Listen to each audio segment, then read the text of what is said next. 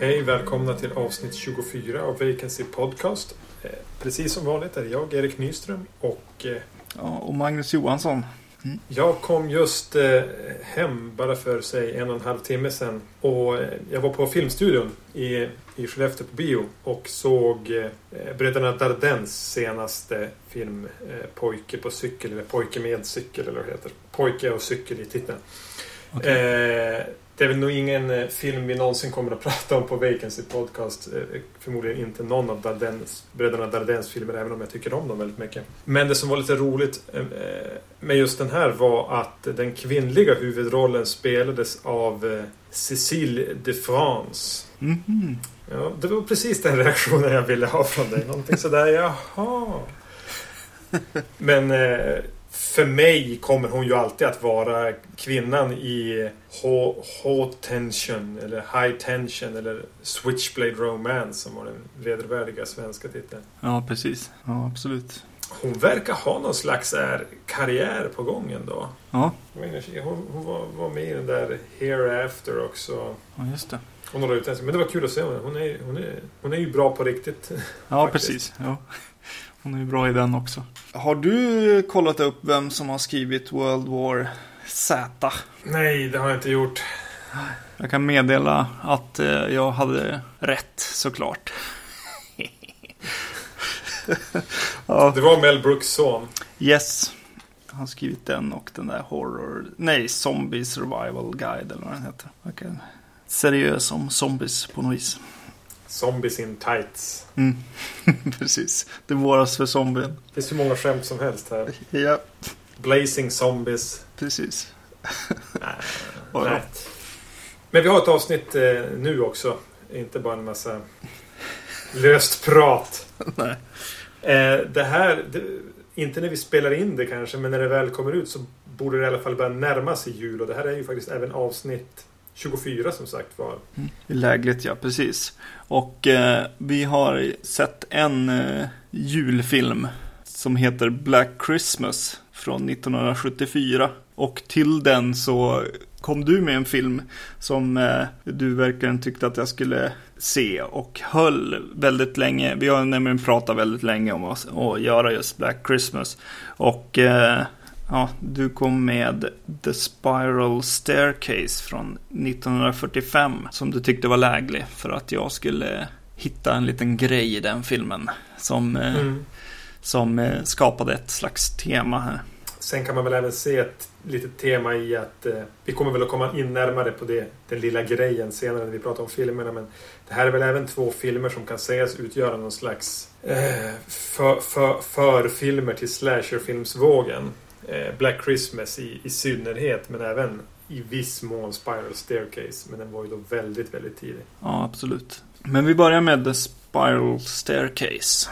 Jajamän, den är den äldsta filmen hittills som vi har pratat om på veckans podcast. Mm. Eh, den handlar om en, eh, det är en liten stad en, där en mördare går lös och har, eh, verkar rikta in sig på kvinnor som har någon form av handikapp. Mm. I, på ett närbeläget gods så bor eh, en, en, en familj och en slags hushållerska eller så inneboende sjuksköterska där som är stum blir mördarens nästa offer egentligen. Mm. Och eh, det blir en, en liten whodunit eller mordgåta. Mm. Eh, ja, det är så roligt eh, på jobbet just med det här med gammal film. Jag går runt, runt på jobbet och så frågar, frågar en del så här, ja men ser ni aldrig några nya filmer? jag tänkte på det när vi såg det här. När vi går ännu längre bakåt i tiden. Men ja, just det. Den här öppnar väl med eh, den här direkta kopplingen till Black Christmas. Eh, vilket är en, ett Ett mord kan man väl säga. Ja, ett mord som är väldigt eh, likt ett i Black Christmas, eller då tvärtom kommer, kommer det ju bli då. Eh, med en kvinna som är i ett, i ett rum och i en garderob så är det, är det någon som gömmer sig och eh, i den här filmen eh, så är det ett, en, eh, läskig inzoomning på ett öga som tittar på henne. Den här scenen är ju väldigt häftig faktiskt tycker jag. I The Spiral Staircase. Den är väldigt, eh, vad ska man säga, stylish.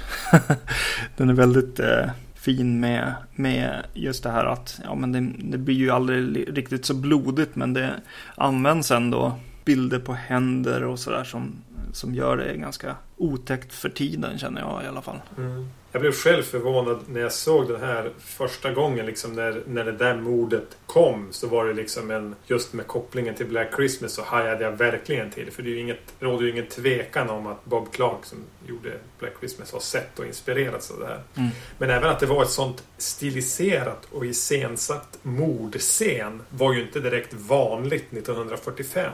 Nej att man liksom byggde upp en, en, en, konstruerade en scen noga genomtänkt just för, att, för, för mordet och samtidigt hemlighålla mördarens identitet och göra några riktigt kusliga idéer som man hade fått in i det. Mm. Men du, du reagerade på en gång när du... Ja, precis. Och det är ju väldigt, eh, ja som du säger, det är ju ganska likt eh, liksom ett slashermord. Man, man påminns även om eh, vissa scener i Halloween. Halloween är ju en film som inte har så mycket blod heller men, men den har ändå ett jäkla tryck i, liksom, i scenerna. Eh, så jag tänkte på den också. När den här, eh, framförallt när den här killen med glasögonen blir mördad. Den är lite samma liksom, energi på något sätt i den här scenen. Jo, och det här går ju indirekt i någon slags den här mordutredningsgrejen. Och jag gillade verkligen hur de redan från början vill att man ska börja fundera lite. Eh, genom mm. att, att en av de första dialogerna är There's been another murder. Eh, det gillar jag verkligen. Att så här, ja men vänta, det här är ju det första mordet vi får se. Det, det, det skapar liksom, ja man blir nyfiken på vad som har hänt även innan den här filmen. Mm. Istället för att visa tre på varandra följande mord så visar de ett och presenterar att det har skett mm. fler. Mm. Det gillar jag verkligen. Sen förflyttar de ju ganska snabbt handlingen till det här stora gotiska huset eller godset. Mm. Där det hela tiden åskar. Ja, precis. Och där blir det ju en liten annan typ av film. Om den här första, vad kan det vara, kvarten när de, efter mordet som händer, det efterföljande, så känns den lite, men lite, alltså lite modernare. Mm. Medan sen hamnar vi verkligen i ganska typisk gotisk skräckfilm eller deckartradition med ett stort eh, hus, eh, folk som går omkring och är misstänk misstänksamma och, eller beter sig misstänkt. Mm. Det åskar hela tiden utanför och, och, det finns alltid någon skugga där någon kan gömma sig. Ja. Och så har vi den här unga kvinnan som går runt och är, är vettskrämd. Mm. Ja, men det är ju väldigt häftigt. Eh, alltså även den här scenen när hon rör sig genom eh, regnet och ska in i det här huset. Och eh, vi får se en man förfölja henne. Mm. Det tyckte jag verkligen var fint iscensatt också. Med liksom hur de använde just blixtarna och sen för att visa en man som strök runt vid träden. likt igen Michael Myers i, i Halloween lite grann. Det var, det var faktiskt häftigt. Fick mig att tänka på eh, Mario Bava en del också. Just de mm. sekvenserna. Den sekvensen. Eh, och den, den var häftig också att de slutade den med en liten staty så här nästan, ja inte en, en gårdstomte direkt men en liten pojkstaty som står också vid ett träd. Tyckte jag var lite häftigt när hon går in i, genom dörren så ser man den här pojkstatyn också. För att påminna om hur mördaren stod där. Ja, jag gillade den grejen. Eh, överhuvudtaget så känns det som att den här filmen har just sådana här, de här lite läskigare scenerna har getts kärlek och eh, ja, görs på ett ganska, ja, som du säger, modernt vis på något vis. Man kunde ju kanske önska att de var lite fler. Mm. Känner jag. För när de väl hamnar i, inne i huset och det, så blir det väldigt, väldigt dialogdrivet. Mm det känns som att filmen stannar upp lite grann när, när de kommer in i huset och man ska, det ska presenteras karaktärer och, det ska, och, och, och lite olika motiv och eh, det ska sås lite red herrings, vem som kan vara mördaren. Och, ja. det, blir lite, det, blir, det blir lite pratigt helt enkelt när den från början har, har nästan lovat att den kommer att vara en, en skräckfilm i princip. Mm. Så, så tar den ett steg i sidled och, och istället blir en deckare. Jag vet att jag tyckte när jag såg den förra gången, det här andra gången jag ser den, så tyckte jag att den blev väldigt tråkig i kanske en, en, en halvtimme där. Men jag upplevde inte alls det på samma sätt nu. Nu tyckte jag ändå det var ganska härligt att följa med in i huset. De använder ju storleken och djupet på huset ganska. De kan sitta några och prata i förgrunden. Då går det förbi någon i bakgrunden som ser vad de pratar. Eller, Mm. och kameran glider runt ganska fint där inne. Ja, det slog mig hur kvinnorna porträtteras i filmen. Nu är ju en, en av de här stum. Det, eh, ja, om man eh, ignorerar den biten så eh, tycker jag ändå att eh, de är, det är tuffa kvinnor i den här filmen och väldigt lekfulla och även, ja, men det här klassiska testet med eh, att eh, kvinnor har dialog med varandra eh, utan att liksom fokusera på, på män gillar jag i, Mm. den här filmen. De får nästan mest personlighet i den här filmen. Männen är ganska träiga och liksom någon slags, ja, de är bara olika red herrings på något sätt. Även om jag gillar han överhuvudet eller vad man ska säga, svär, svärbrodern som bor där. Han är... Han med mustasch. Han, ja, precis. Han med mustasch. Han känns som en väldigt rutinerad skådis och känns liksom classy, eller vad man ska säga, Mm. på något vis. Eh, ger filmen någon slags klass, klassisk liksom, skådis. Jag tycker den kan lida lite grann av lite smådåligt skådespeleri. Vissa, vissa monologer eller, eller repliker som ska levereras. Framförallt av de lite yngre skådespelarna. Mm. Eh, mannen som spelar den här bror till den här mannen som du nyss nämnde. Tycker jag har väldiga problem med en del i dialogerna. Och jag tror ganska, förmodligen kan det ha att göra med att det inte är den bäst skrivna repliken. Nej, precis. Eh, inte den bäst skrivna karaktären kanske. Eller nej. Nu känns det som att det är jag som sitter och slänger fram allting som är eh, negativt med filmen. Ja, precis. Jag såg den här första gången så jag kanske hade ett visst intresse av vart den var på väg och sådär. Och så hade jag ju det här liksom tidig slasher-grejen och även Black Christmas och, och lägga den emot, väga den emot och sådär och, och kunde hitta liksom lite guldkorn här och där och även saker som liksom Black Christmas känns som, eller Bob Clarks eh, manus eller vad man ska säga, har tagit eh, andra saker också känns det som. Eh, bland annat en, en eh, supande husmoder eller vad man ska säga. Mm. Eh, som också som återkommer som någon slags karaktär i Black Christmas. Och så gillar jag det där eh, grejen med det här öppna, öppnade fönstret som finns i den här. Det är ett fönster som har öppnats av, av någon eller vinden eller vad som helst. Som hela tiden ligger där som någon slags hook. Ja, när, det, när man ska börja, när man i- kanske börjar så här, äh, bli lite less på allt det här dialogen och sånt så kan, kan en karaktär komma tillbaks och säga liksom eh, Men vad hände med det där fönstret egentligen? Glöm inte att någon kan ha kommit in genom det. Nej, precis. Jag, tycker, eh, jag gillar ju jag gillar ju filmen. Eh, Framförallt att den här, den här lite arkeologikänslan över att man hittar fynd som har återanvänts inom genren och även att man kan se att den, den här har ju varit en, en viktig förebild för både slasherfilm och kanske även giallo-genren. Jag tänker på motivet som mördaren har eh, att, att göra Mm. morden. Som även visas lite grann genom en subjektiv kamera ganska tidigt i filmen.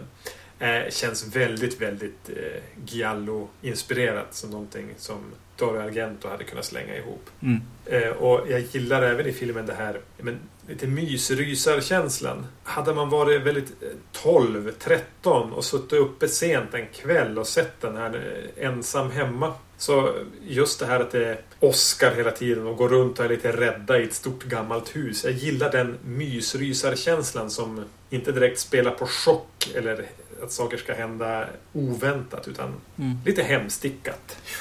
Det är lite roligt när du säger så, för då får jag tillbaka en, eh, en känsla jag fick när jag såg eh, Hitchcocks, eh, vad heter han, Rebecca. Ja. Det, det kan, jag kommer att tänka på det bara när du, när du nämnde den här typen av liksom, ja, lite mer mysiga spänn, spänningen så att säga. Det är också en kvinna som går runt i ett stort hus och är lite rädd och lite förtvivlad. Mm.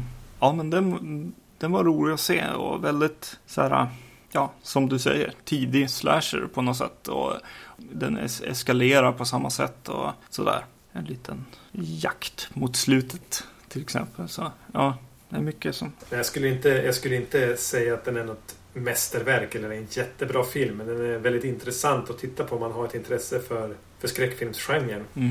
Eh, kanske slasher-genren i synnerhet. Och den är även mysig att titta på. Den är inget som lämnar några bestående intryck utöver de här spåren man kan hitta i sentida filmer. Men en trivsam liten historia som är över ganska snabbt också. Det är ingen lång film det här. Den är väl inte ens 1.20 tror jag. Nej, ja, vad bra. Eh, Den sjuka gamla mamman. Tyckte du hon såg ut som Drew Barrymore? Är det någon av hennes eh, Ja, det är någon, förfäder? någon gammelfaster eller moster eller vad det var.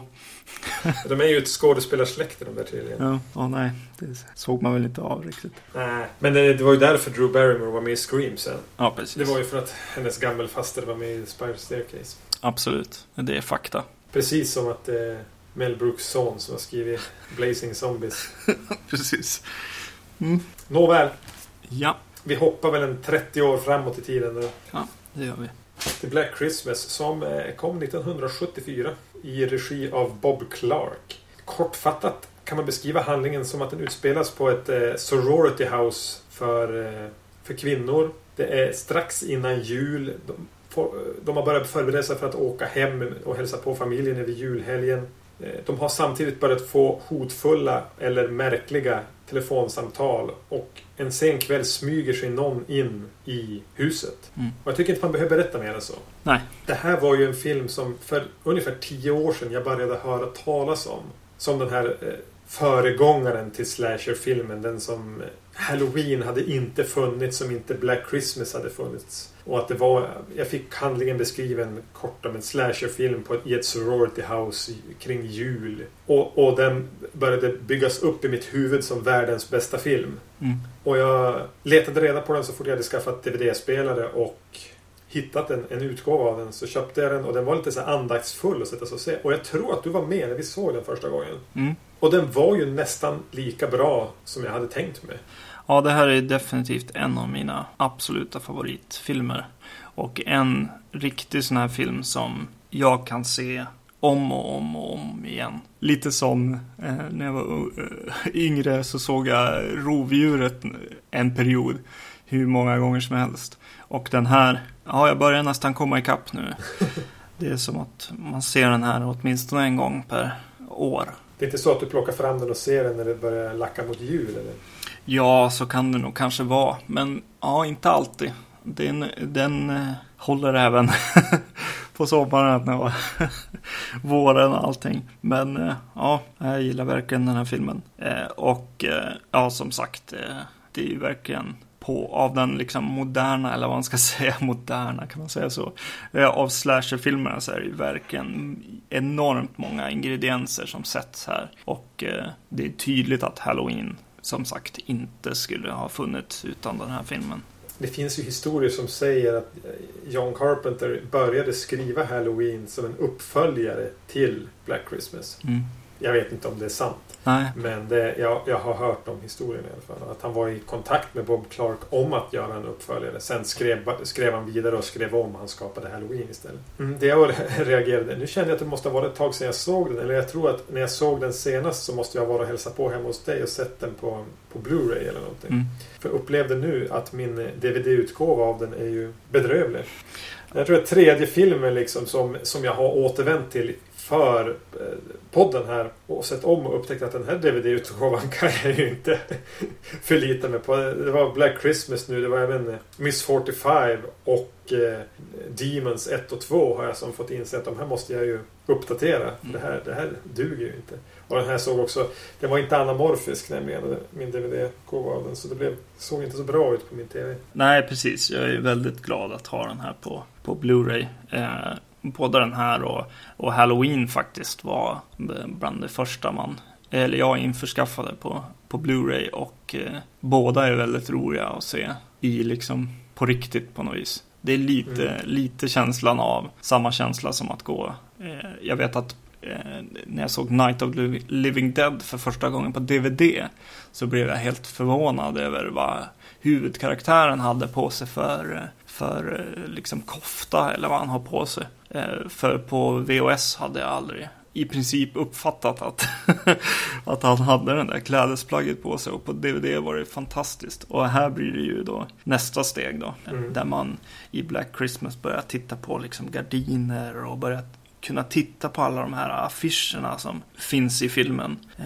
vilket eh, igen skapar liksom ett sätt att se den om och om igen.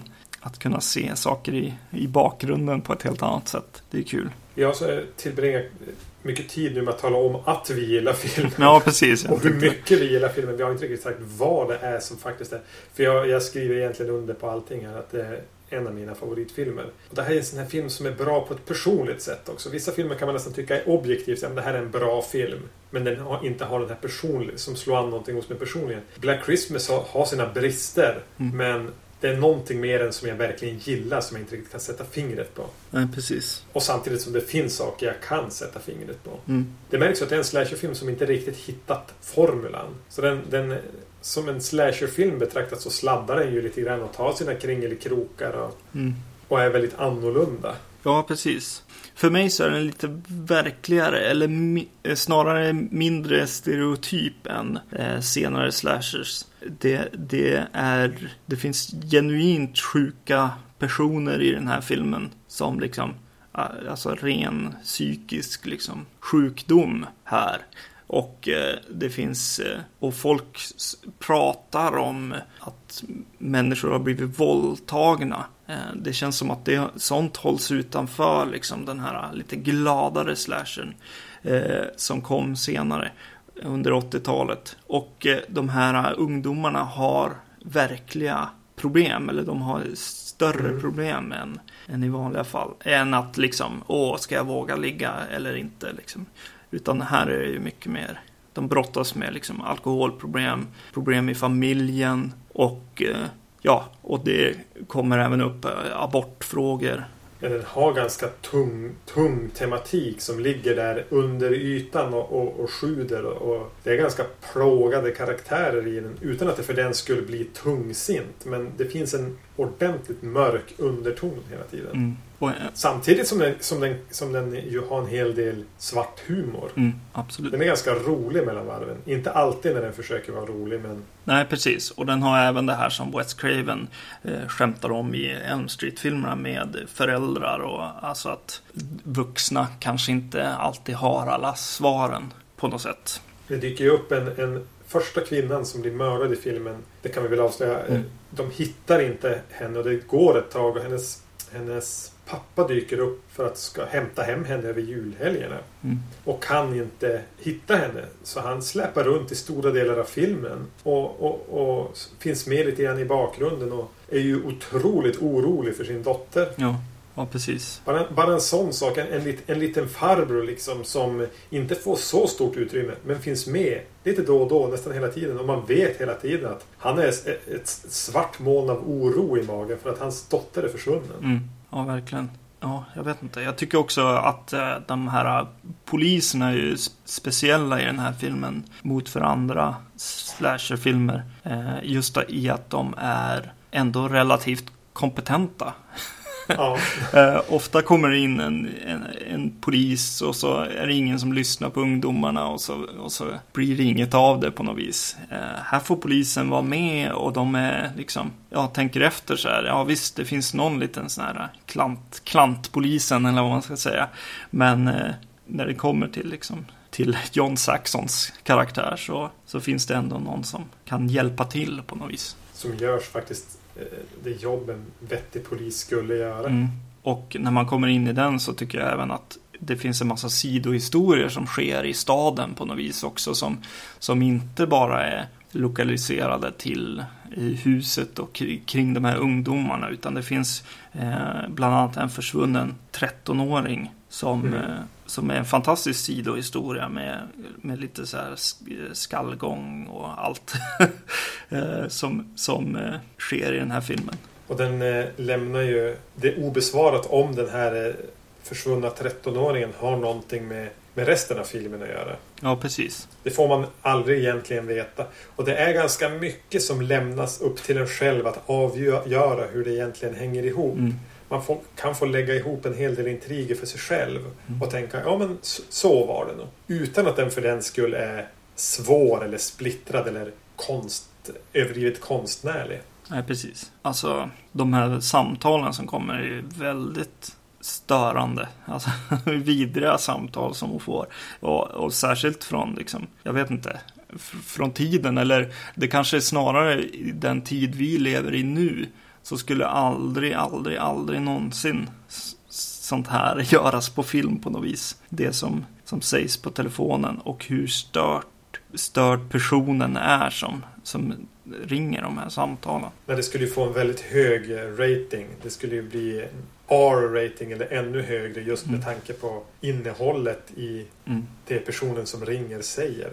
Det blir väldigt, ja, det, det är väldigt störande. Mm. Ja, precis. Den här filmen använder ju väldigt mycket första persons kameran eh, också. Det är väl en, eh, en av grejerna som har tagits med från den här filmen in i slashers-genren överhuvudtaget. Eh, väldigt många gånger vi får vara mördaren eh, som Mm. publik. Och eh, bland annat så finns det ett vredesutbrott som den här mördaren har. Där vi är liksom i huvudet på mördaren som är väldigt starkt tycker jag. Som påminner på något sätt om Texas Chainsaw Massacre eh, från samma år. Där det också sker saker inne i, vad heter han, Leatherface. Som, som tydligt har problem med vad som händer liksom. I det här fallet så är vi liksom inne i, så är vi Leatherface. Eh, ja, nej, det är lite, ja, som sagt igen, den är väldigt störande liksom. Eh, Mm. jobbig film, fast eh, Fast det är den ju inte heller. Den är ju aldrig så här, oh, den här kan jag inte se om liksom. Utan det är ju, ja, Bob Clark som har gjort den här filmen. Han är ju är ju kanske mest känd för Porky's-filmerna. Och Mm. det är ju tydligt att han är en, en komediregissör. Eller en blivande åtminstone. Eh, för han, har ju, han lägger ju hela tiden in liksom, ja, mörk humor i det här. Och eh, ibland även lite väl ljus humor eller vad man ska säga. Eh, ett stort problem med den här filmen tycker jag är vad heter den här, heter det husmoder eller? Ja, house mother kallar de det ju för. Jag vet inte om husmoder är den korrekta svenska Nej, precis. men- eh, som, som är någon slags eh, smygsupande eh, tant. eh, som liksom får alldeles för många scener med henne när hon smyghittar eh, eh, flaskor i böcker eller i, ja, inne i, i, i, i vattenlåset på toaletten och annat.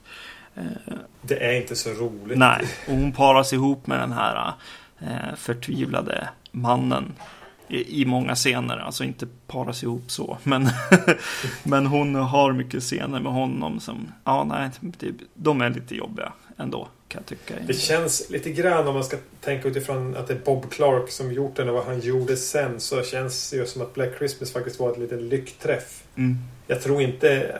Jag har svårt att liksom se hans eh, geniets hand bakom alla idéer och hur han verkligen visste hur han skulle göra. Det känns som att han hade tur när han gjorde den här. Att han egentligen överträffade sin förmåga och gjorde en bättre film av vad han, än vad han klarade av lite på tur. Ja, precis. Pusselbitarna liksom föll, föll på plats turligt nog på något vis. Mm. Det man måste nämna är att Black Christmas har även ett par riktigt obehagliga scener. Mm. Det här mordet som vi nu nämnde var en slags hommage till mordet i The Spiral Staircase till exempel. Tycker jag är, det är läskigt. Mm. Både uppbyggnaden och själva attacken från mördaren. Mm. Och sen har vi en berömd scen med ett öga. Mm. Som kanske är den som brukar vara mest omtalad från Black Christmas. Som är, när jag såg det den här gången så kände jag liksom hur jag nöp åt med handen om armstödet på soffan. Ja, ja den, är, den är väldigt läskig och hur ja, ögat är filmat och allting. Eh, ja, som sagt, jag rekommenderar Blu-ray för, för just den också. Det blir nästan eh, lite eh, för intensiv på något vis. Eh, ja, och så har vi något, något annat riktigt stylish mord där också som är väldigt Dario Argento-känsla på. Det får jag i alla fall. Väldigt fint liksom. Eller både, det känns som att han har sett en del Mario Bava också innan han har gjort den här. Och, och kanske annan sån italiensk houdanit eh, Giallo-film. Den känns ju både ganska italiensk stundom och samtidigt väldigt amerikansk och väldigt 70-tal. Mm, absolut. Mm. ja, vad ska man säga mer? Jo, jag måste ju ändå säga, nämna att, äh, att äh, jag blir ju lite småkär i Olivia Hassis röst. Och nu säger jag röst, alltså hur hon pratar. Hon har någon konstig dialekt, alltså någon som... Ja. Jag, någon brittisk touch på den eller mm. någonting. Jag brukar alltid tycka att det är så här lite töntigt med så här, oh, han pratar med, med brytning så här. Men eh, ja, nej, hon eh, pratar fantastiskt eh, intressant, spännande. Jag tänkte det nu när jag såg, för jag har sett Olivia Huss i en del andra filmer på sista tiden där hon, där jag nästan blivit irriterad på hur dålig hon är. Men det är hon verkligen inte här. Jag kan inte säga att hon är fantastisk i huvudrollen. Men hon är, gör en av sina bästa prestationer. Mm. Absolut. Eh, I Sverige är man väl van att se henne i Ivanhoe mest. Ja, mm. jo det är väl det. Och där är hon ju ingen vidare. Nej. Får man, får man säga så? Klart man får. Mm. Eh, och Margot Kidder är med i den här också. Eh, mm. Är också en av de här, ja vad ska man säga? Sorority Sisters. Ja, precis. Och en karaktär som har stora problem och brottas med. Både alkohol och eh, framförallt hennes relation till hennes mamma verkar vara väldigt ansträngd. Även om man inte riktigt upplever, upplever det så kan man, ja, förmodligen genom eh, att eh, se den här väldigt, väldigt ofta eh, avläsa att eh, det, finns, det finns djup i de här karaktärerna eh, på ett helt annat sätt än i en fredag den 13 film. Och egentligen alla har sin, sin historia på något vis. Mm. Och det är oftast ett problem inblandat. Mm. Någonting de, ja, men som du säger, någonting de brottas med. Mm. Ja, jag vet inte. Har du något mer om den här filmen? Ja, alltså det här är väl en av de man skulle kunna prata hur mycket som helst om på ett sätt. Men samtidigt känner jag väl att vi måste släppa den också. Ja, precis. Det är, väl, det är ju en film som vi också pratar om väldigt mycket och har pratat om väldigt mycket. Och eh, kanske en av inspirationerna till liksom eller de samtalen är väl en av inspirationen till att göra podcasten på något vis också. Och nu har vi fått ur systemet att, att ha avhandlat den i podden. Så nu kan vi gå vidare mot nya, nya filmer. Mm.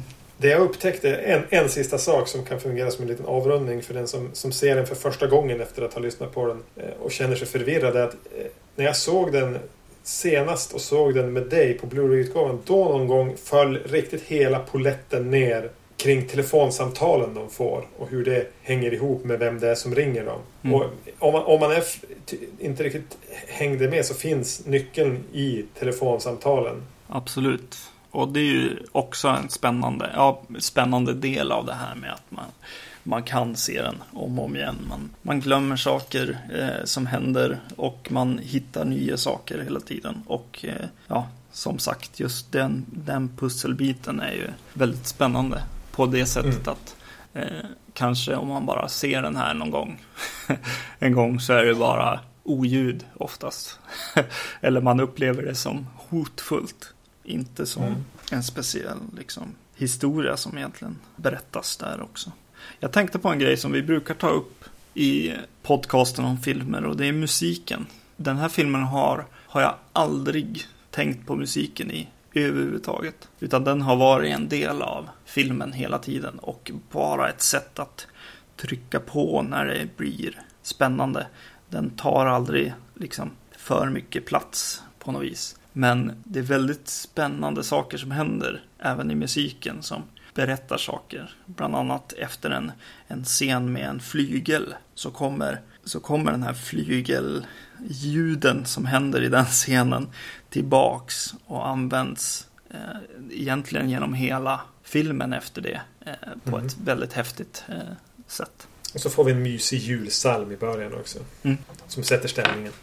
Ja, summa summarum Black Christmas är ett mästerverk i princip. Som ja. man bör se om man har det minsta intresse för skräckfilmsgenren. Ja. Och en intressant kompisfilm till den är The Spiral Staircase. Mm.